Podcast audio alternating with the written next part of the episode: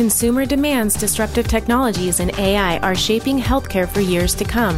On Hello Healthcare, we dive deep on these issues with leaders who are driving change. We hope that these stories will inspire you to create and demand a better future in healthcare. Please welcome your host, Alan Tam, Chief Marketing Officer at Actium Health. Our first two seasons of Hello Healthcare are available on Apple, Spotify, Google, or wherever you listen to podcasts. Check out our conversations with some of healthcare's most well respected leaders in marketing, business strategy, data science, and much more. If you like what you hear, please share with your friends and leave us a review.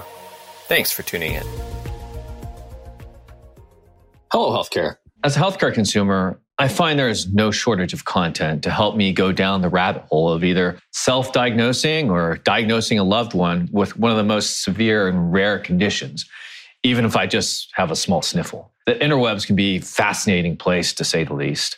Given the plethora of medical content that I, as a consumer, can access, but perhaps not properly interpret, how are health systems today helping their patients and community better utilize and understand content to help them and guide them to the care they need?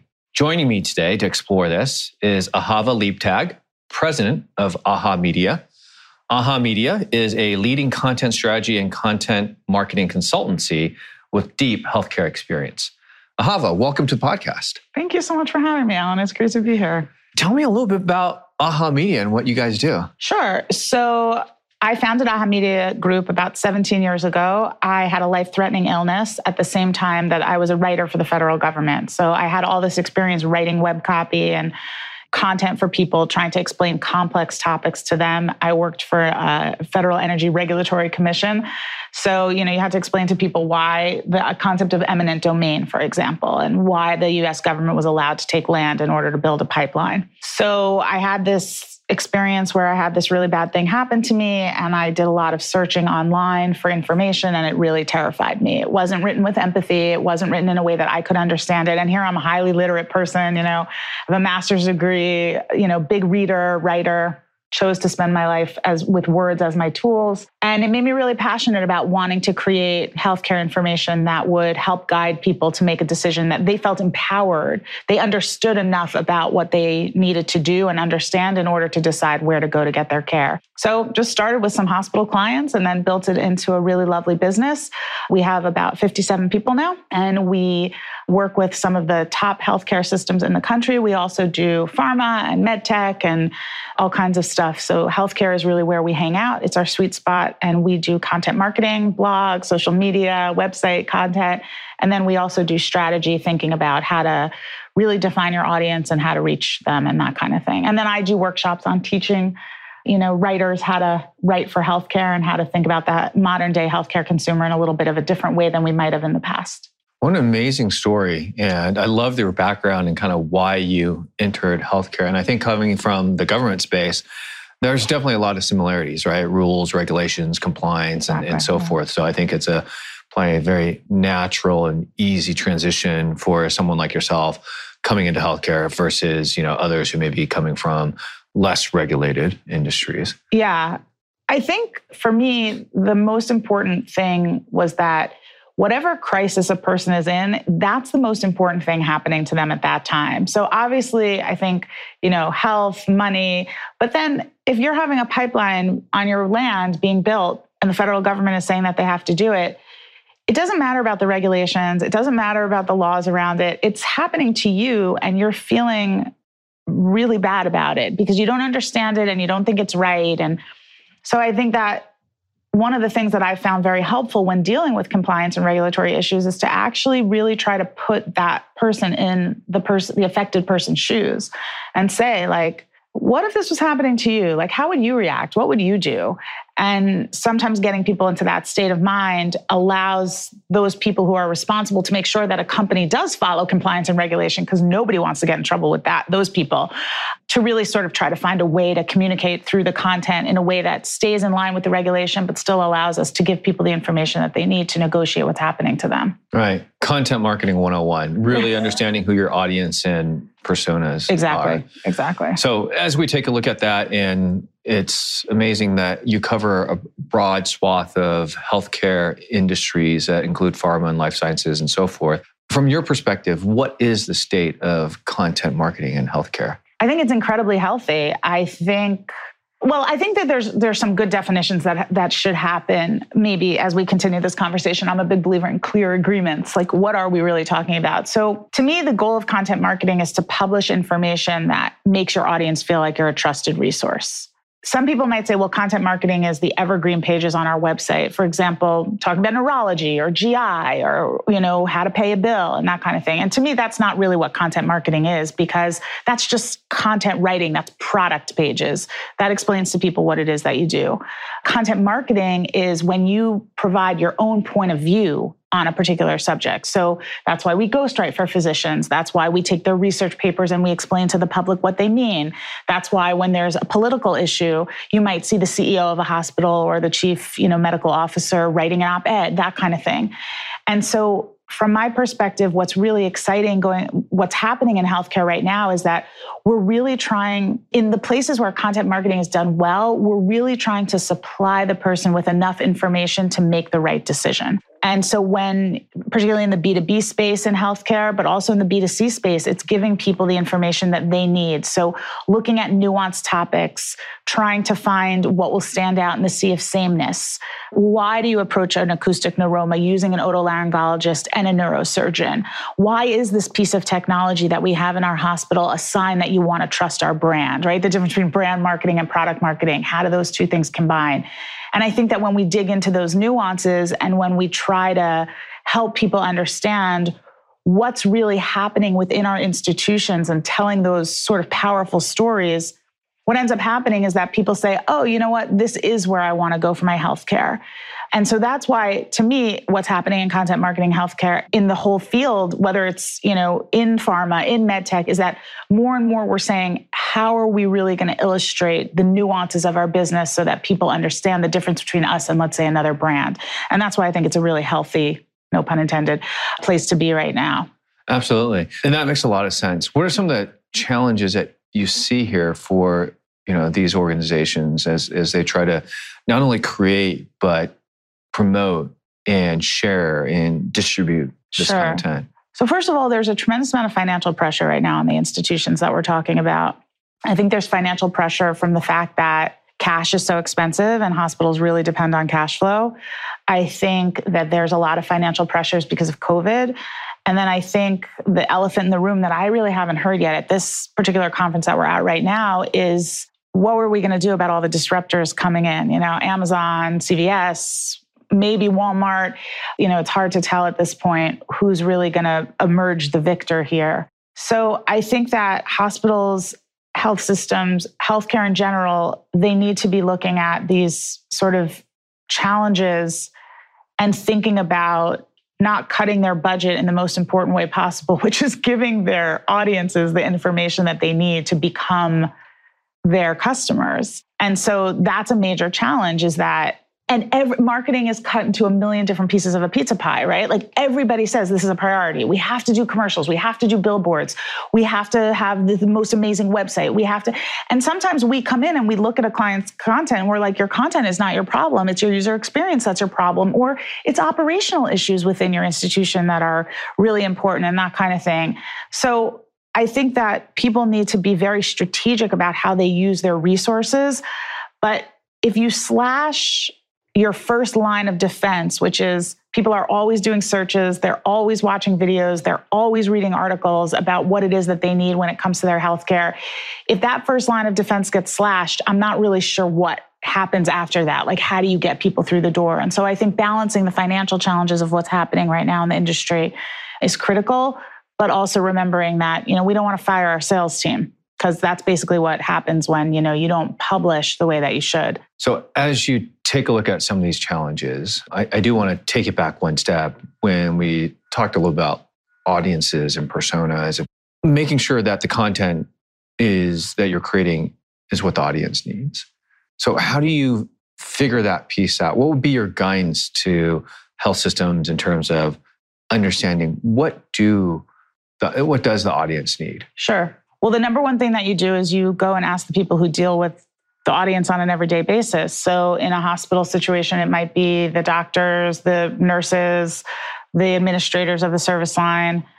I always tell this story about how when I first started writing, I would hang out in waiting rooms and I would ask patients, like, what do you want to know about this? Like, if you were coming to the website, what would you be reading about? And this was 17 years ago. So, websites certainly were not the same as they are now, although very, a lot of people had access and a lot of people were going. And I had this one interesting experience where I was in a radiation oncology waiting room, and very often these are very long first appointments because they have to set the machine up and pinpoint the tumor, and you have nuclear, you know, medicine doctors figuring out how to target the tumor so that they don't damage any healthy tissue, and it, it can take like four or five hours. And I was sitting in the waiting room and talking to people, and I noticed that people got hungry. And there was only a vending machine there and there was it was very far away from the cafeteria. So if you walked to the cafeteria you might miss an important part of your appointment and then you'd be pushed to the back of the line so i wrote in the content make sure you bring a snack and a few months later i was there to write a different article and they said to me that was the best thing that ever could, you ever could have put in the content because it was so critical for people to just give them that simple thing and so i always we like to hire former journalists or current journalists. And one of the reasons that I like to hire those people as writers is because they're trained to follow the scent of information. So when you ask somebody a question, you have to dig down, like you're doing right now with me. You just have to keep digging further and further. And through that conversation, you're going to find out a really important part about your audience that's going to help give them the content that they need. Another piece of advice I give people is think about the questions that people have. And there's so much data available to us just going out to Google, watching videos going to TikTok, looking at Instagram, like what are the going into patient forums, looking at what are patients asking about over and over and over again? What are the things that families want to know? What are the things that caregivers want to know? Those are really critically important conversations. I remember one time I was writing about the acoustic neuroma approach that a particular academic medical center used. And the doctor said to me, I don't want to get into that. I think it's too bloody for people. Like, I think that if we talk about it, it's going to be too precise and too scary. And people aren't going to like it and it's you know it's going to freak them out and then I was talking to a friend of mine whose wife had recently been diagnosed with an acoustic neuroma. And he said to me, I actually didn't go to that hospital because there was not enough information on the website about the approach that they took. But when I looked at this other hospital in California, I felt like they really spent the time to explain the approach. So I went back to the doctor, and we hadn't published the content yet. So whatever was up there was was supposed to be rewritten anyway. And i said n equals 1 is not an answer. But here we have a case study of somebody who did want more information. So let's go ahead and create another page with a link to learn more about our approach to this. And then people can choose if they want to really get into that precision to get into it or it can just be the basic page is enough to answer their questions. So I just think really immersing yourself I talk about falling in love with your customer. You know, when you fall in love with somebody, you want to know everything about them. And when we're writing for somebody, we really have to think about everything that they're thinking about because that's going to create content that's going to stand out, that's going to make sense to the consumer, and that's going to make them feel like these people have anticipated what my questions are, and therefore they're going to be able to help me get the care that I need. I love that. And I love, I think marketing is about falling in love with your audience and your customers. Yeah. So, how many healthcare systems are doing that today? Are falling in love with their customers and creating the right content and actually doing all these amazing things that you've just shared with us. Yeah. So I think that all of them, every single one of them. I think what we have to remember is that when an idea is created inside the creative or strategic part of a marketing program or you know department it goes through 17 different rinse cycles before it comes out and it never looks like the original idea. And so when you talk to your clients and you say to them they come to us and say, do something different, make our content different, find a way for us to stand out.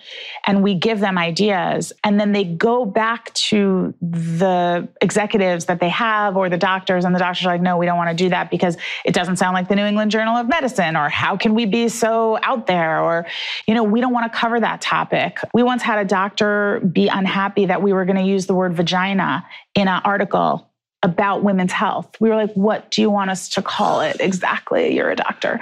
So, I mean, those kind of things are just sometimes shocking when you come up against them and you realize that as much as the marketing people are the experts in the room and quite frankly, sometimes the adults in the room saying, these are the things we need to do to stand out, the people around them don't allow those ideas to happen. So I want to be very clear that I think everybody we work with has the best of intentions and great ideas. And sometimes it really gets wrung out of them. And so when we look at the final product, we think, you could put 50 health systems up against each other and every single ad is blue with a smiling doctor and you know and the medical equipment behind him faded out and it's like that's not what the intention was to begin with the intention was to be in love with their customers but that's not what ended up happening at the end and, and i think that that's really the dirty secret that we should be talking about more and more which is how do we talk to stakeholders in a way that really makes them understand why they're getting in our way of doing our best work Right. So yeah, so that that is uh, interesting, and I like to dive a little bit deeper on that. Why is there a lack of trust in marketing and marketing professionals, especially in healthcare? Like marketers don't question a clinician when they say, "Yep, you have ABC."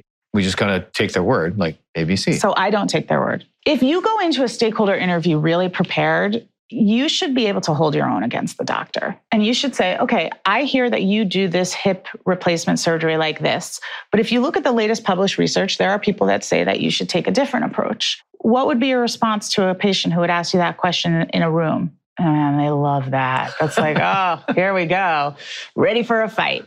So, the first thing that I would say is that marketers need to make it very clear to doctors that they practice evidence based marketing. If you don't have data to support your first conversation with a doctor, they are going to lose interest in you and lose respect in you very quickly. The second thing is is that and, and there are there are crazy stakeholders out there. I don't take that away. About 10% of them are very challenging to work with, but there there's 90% that are not. And so usually you can really talk them through what it is that you're trying to accomplish and what it is that you're trying to do. I think that there's a generational issue here. I think that the leaders that are at the top of things now are starting to retire out, and the newer leaders grew up in a more digital focused age. I think they're not afraid of trying new marketing things. I think that you're going to see that get pushed more and more. But at the end of the day, the people that we serve are people that went through eight to 12 years of training to tell them that when they walk into a room, they are there to save a person's life. And if nothing screws around with a person's ego more than that, it's that.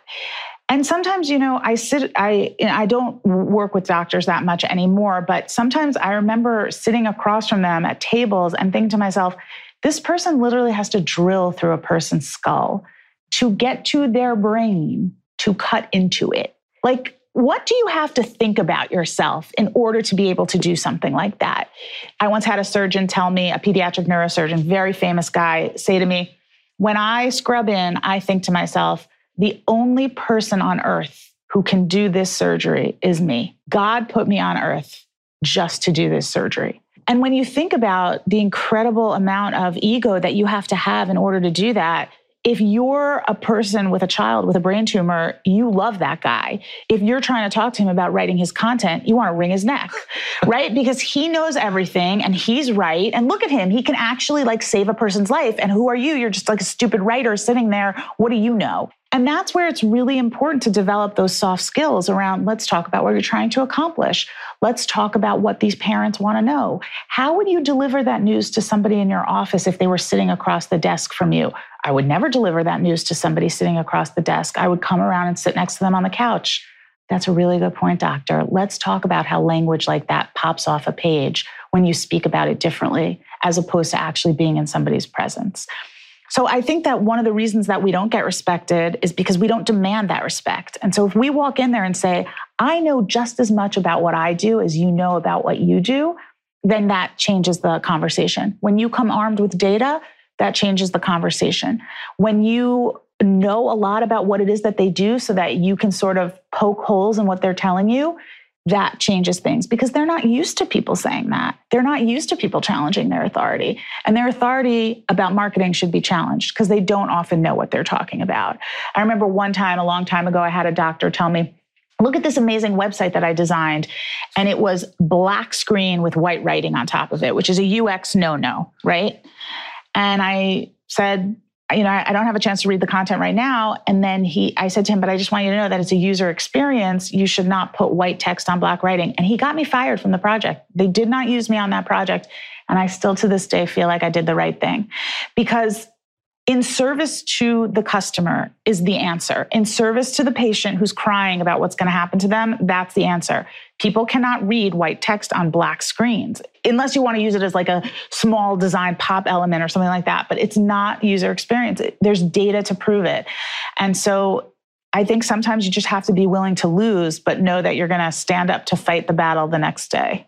I love all the examples that you've just shared and all the stories. I Thank think it you. really resonates and helps bring it out and put things into perspective. Yeah, And I hope that the audience is able to glob on to some of these stories sure. and help make them a Yeah. much stronger marketer, Yeah. whether it's healthcare or, or somewhere else. Well, I'll just add one more story to it. I remember one of my first jobs was to write about sinus surgery with one of the most famous, you know, sinus surgeons in the world. And he walks in, and I knew this because I had read about him and I was all prepared for the interview. And he walks into the room and he goes, Who's the writer? And I was like, Oh no. And I'm like, Hi, it's me. And he goes, I'm going to tell you how users read on the web. And I was like, Oh, okay, great. Now, this was 17 years ago. Now at 47, I would say to him, Great. After this, let's go up to the OR and I'm going to do surgery on your sinuses. It was, uh, Well, I didn't. I, I. I, I, you know, I miss. Okay. I, I, I would be interesting to see what his reaction would be now. But I think I actually would do something like that because I'm confident now enough, and I've been in the trenches enough to know that sometimes you just have to say, "Dude, Yeah. slow your roll." right. I've watched a YouTube video on sinus surgery. I got this. Right, exactly. exactly. So that, yeah, amazing stories, amazing stories. Hello Healthcare is brought to you by Actium Health. Healthcare leaders use Actium's CRM intelligence to identify their highest risk patients and drive them to care. Increase your patient volumes, revenue growth, and improve your quality scores today. Learn more at actiumhealth.com. And now, back to the show. What are some of the trends that you're seeing now in content marketing in healthcare, and what are some potential areas of growth? So, first of all, privacy and data is a huge issue. So, until we tackle that, we're going to have a lot of trouble with our analytics and our reporting and our dashboards. So, that's something that we've got to solve and we've got to figure that out. But that's obviously for a different podcast. You could probably have 17 different people come on and tell you their opinion about that. And I should not be the one to give it to you. So that's the first thing I do think that needs to be thought about in terms of the trends. The second thing is is that we have to think about our own channels versus social media channels. So if they get rid of TikTok, you're talking about a huge audience that disappears overnight. Now they're just going to migrate somewhere else.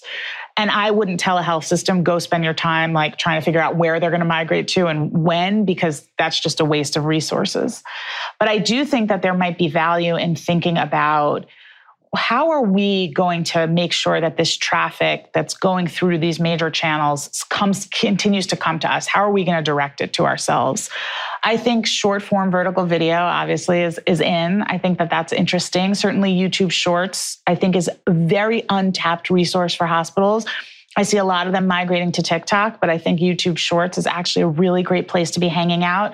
YouTube is not going to be taken away by the United States government anytime soon.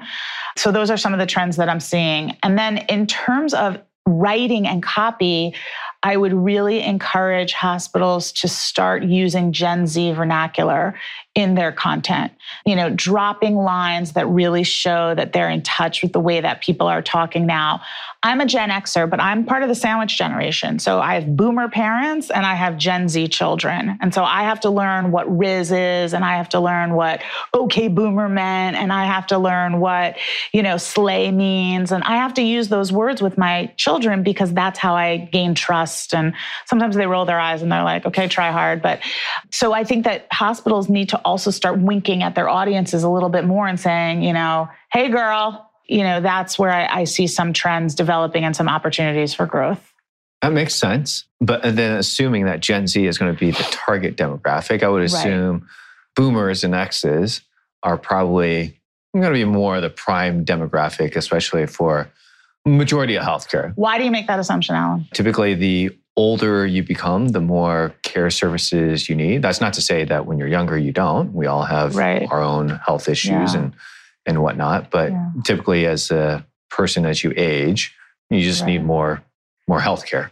Right. Like on average, your 65 year old, let's just say, will need more healthcare services than your Sure. average 20 year old. Sure. So the data Okay. Yeah. shows us that boomers will typically go where their doctors tell them to go. Obviously, there are exceptions, but they really count on word of mouth and they count for their doctors to be their quarterbacks. Gen X, you see that less. They're, they're influenced by content that they read or trends that they see. Gen Z is not as familiar with health as they should be. They're, millennials clearly know a ton about healthcare, a ton about nutrition, a ton about how to take care of themselves, a ton about how to access care. Gen Z does not. For some reason, we've missed them in the healthcare market. Maybe they're too young, but even when you control for some of these things, it doesn't seem like they know that much about health that they should. And so, my response back to you would be if I'm looking at the classic care model for a boomer, typically they might be looking for services themselves, but chances are they're having somebody like a daughter or a son or a niece, somebody in their lives who might be a little more digitally savvy, a little bit able to spend the time to do the research, understand what's really going on. So, again, you're making an assumption.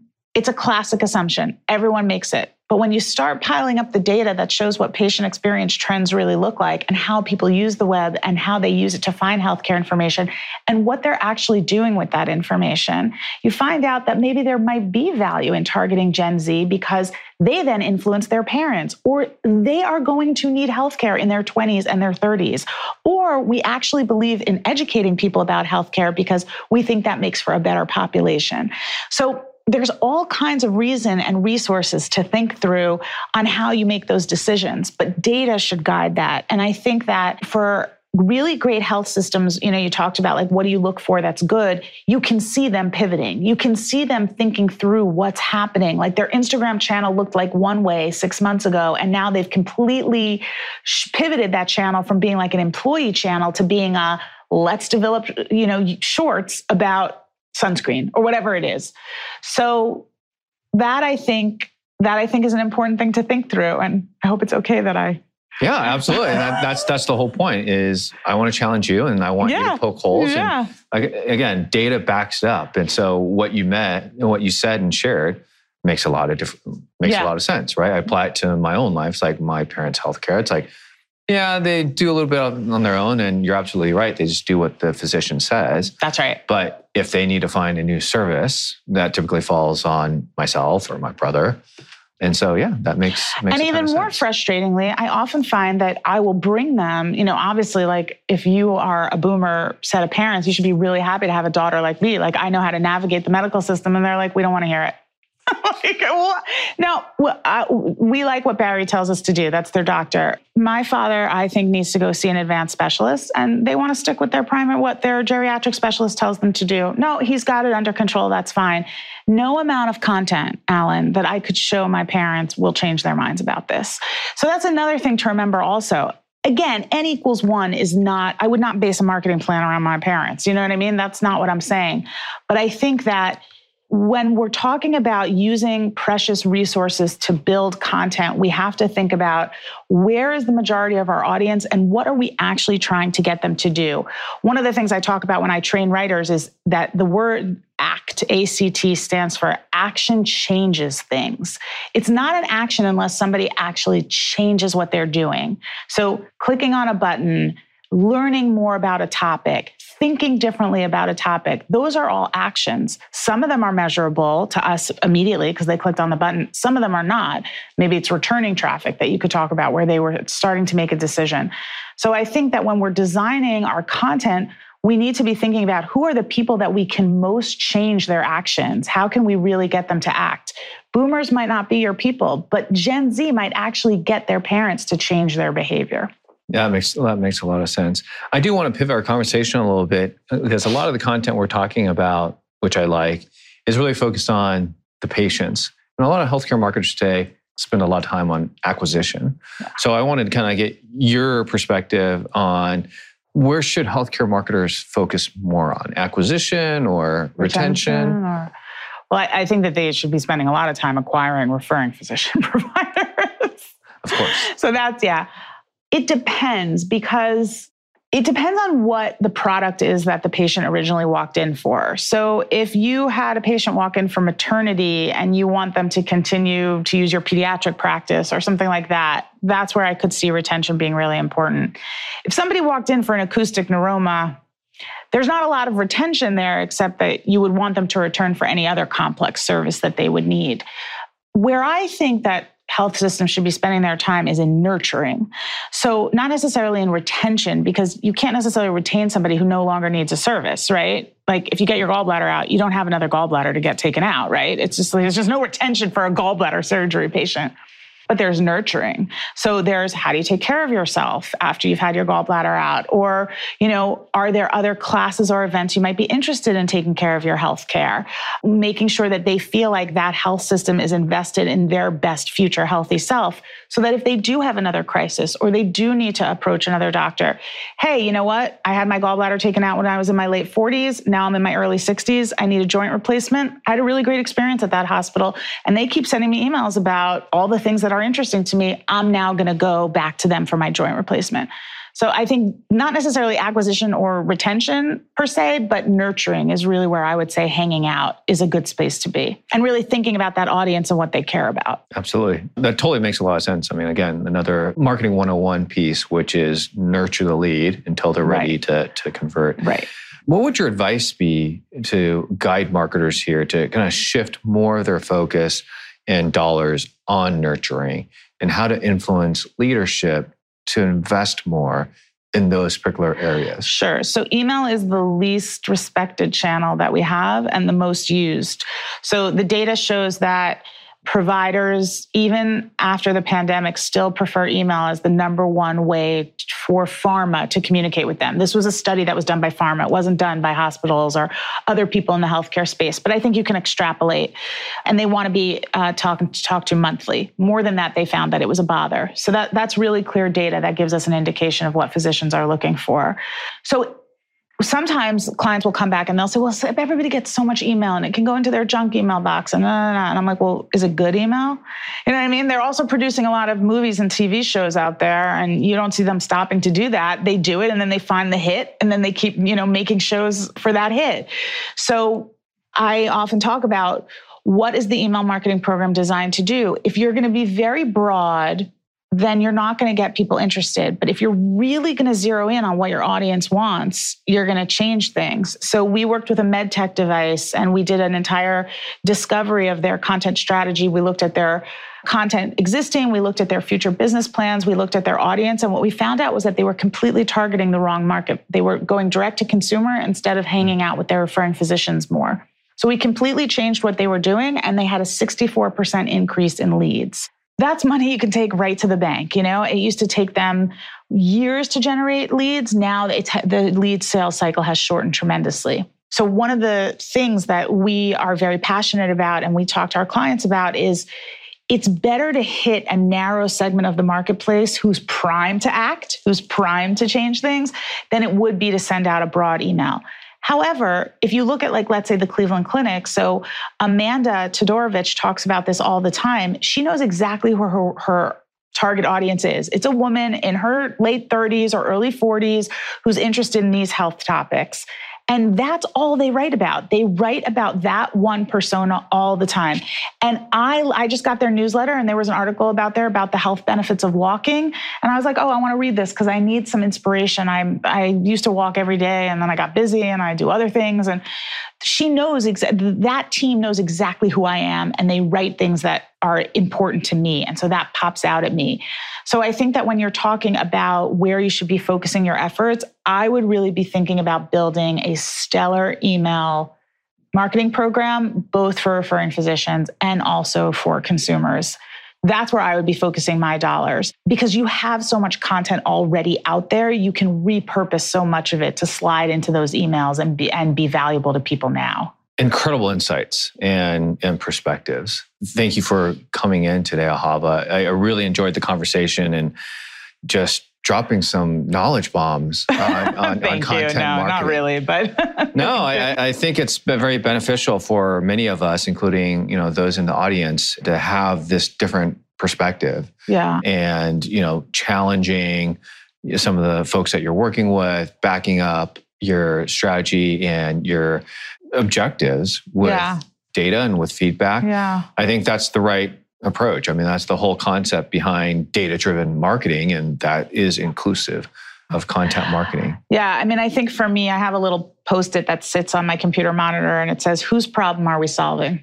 Right. And we always have to remember whose problem we're solving. We're Yep. not solving our institution's problem, Yep. although our institution's problem is how do we make revenue, but we're solving somebody else's problem. And so we always have to be thinking about that is that if we start turning the camera back on ourselves, we've made a mistake. It always has to be focused on what problem is the consumer trying to solve, whether it's do you carry my insurance? How do I pay my bill? Can my family come visit me after I have a baby? Or what approach do you use to an acoustic neuroma? A referring physician. How do I know you're educated the way I need you to be? How do I know my patient's going to get in quickly? How do I know I'm going to get notes back from you? We always have to be thinking about what does the person want to know about their problem and how can we give them the content that's going to help them know Right. we are helping them solve their problem. We are not using them to solve our own problems. Right. Absolutely. So, again, just wonderful knowledge and insights and stories that you've Thank shared. you. And for those of you who are in the audience and would like to continue the conversation and perhaps learn more, which I highly suggest you do with uh, Ahava, what's the best way for folks to get a hold of you? Sure. So you can just email me directly, ahava at ahamediagroup.com. And then also you can visit our website at ahamediagroup.com. Uh, I'm on LinkedIn. I'm on uh, Instagram, although that's my personal. Uh, you can get to know my kids and my family. I don't talk about healthcare content that much on my Instagram channel, but I'm everywhere. It's it's not hard to find. Wonderful. Thank you so much for coming in today. Highly encourage all of you who have been listening. Amazing insights again that Ahava has shared. I think you'll benefit and learn a lot from a conversation with her. Thank you for tuning in today. And until next time, hello. Thanks again for tuning in to Hello Healthcare. If you like what you heard, we appreciate a review on Apple, Spotify, or wherever you're listening. You and your feedback fuel us. This conversation is brought to you by Actium Health. To get the latest on what these healthcare leaders are saying, subscribe on HelloHealthcare.com. Thanks. And when we see you next time, hello.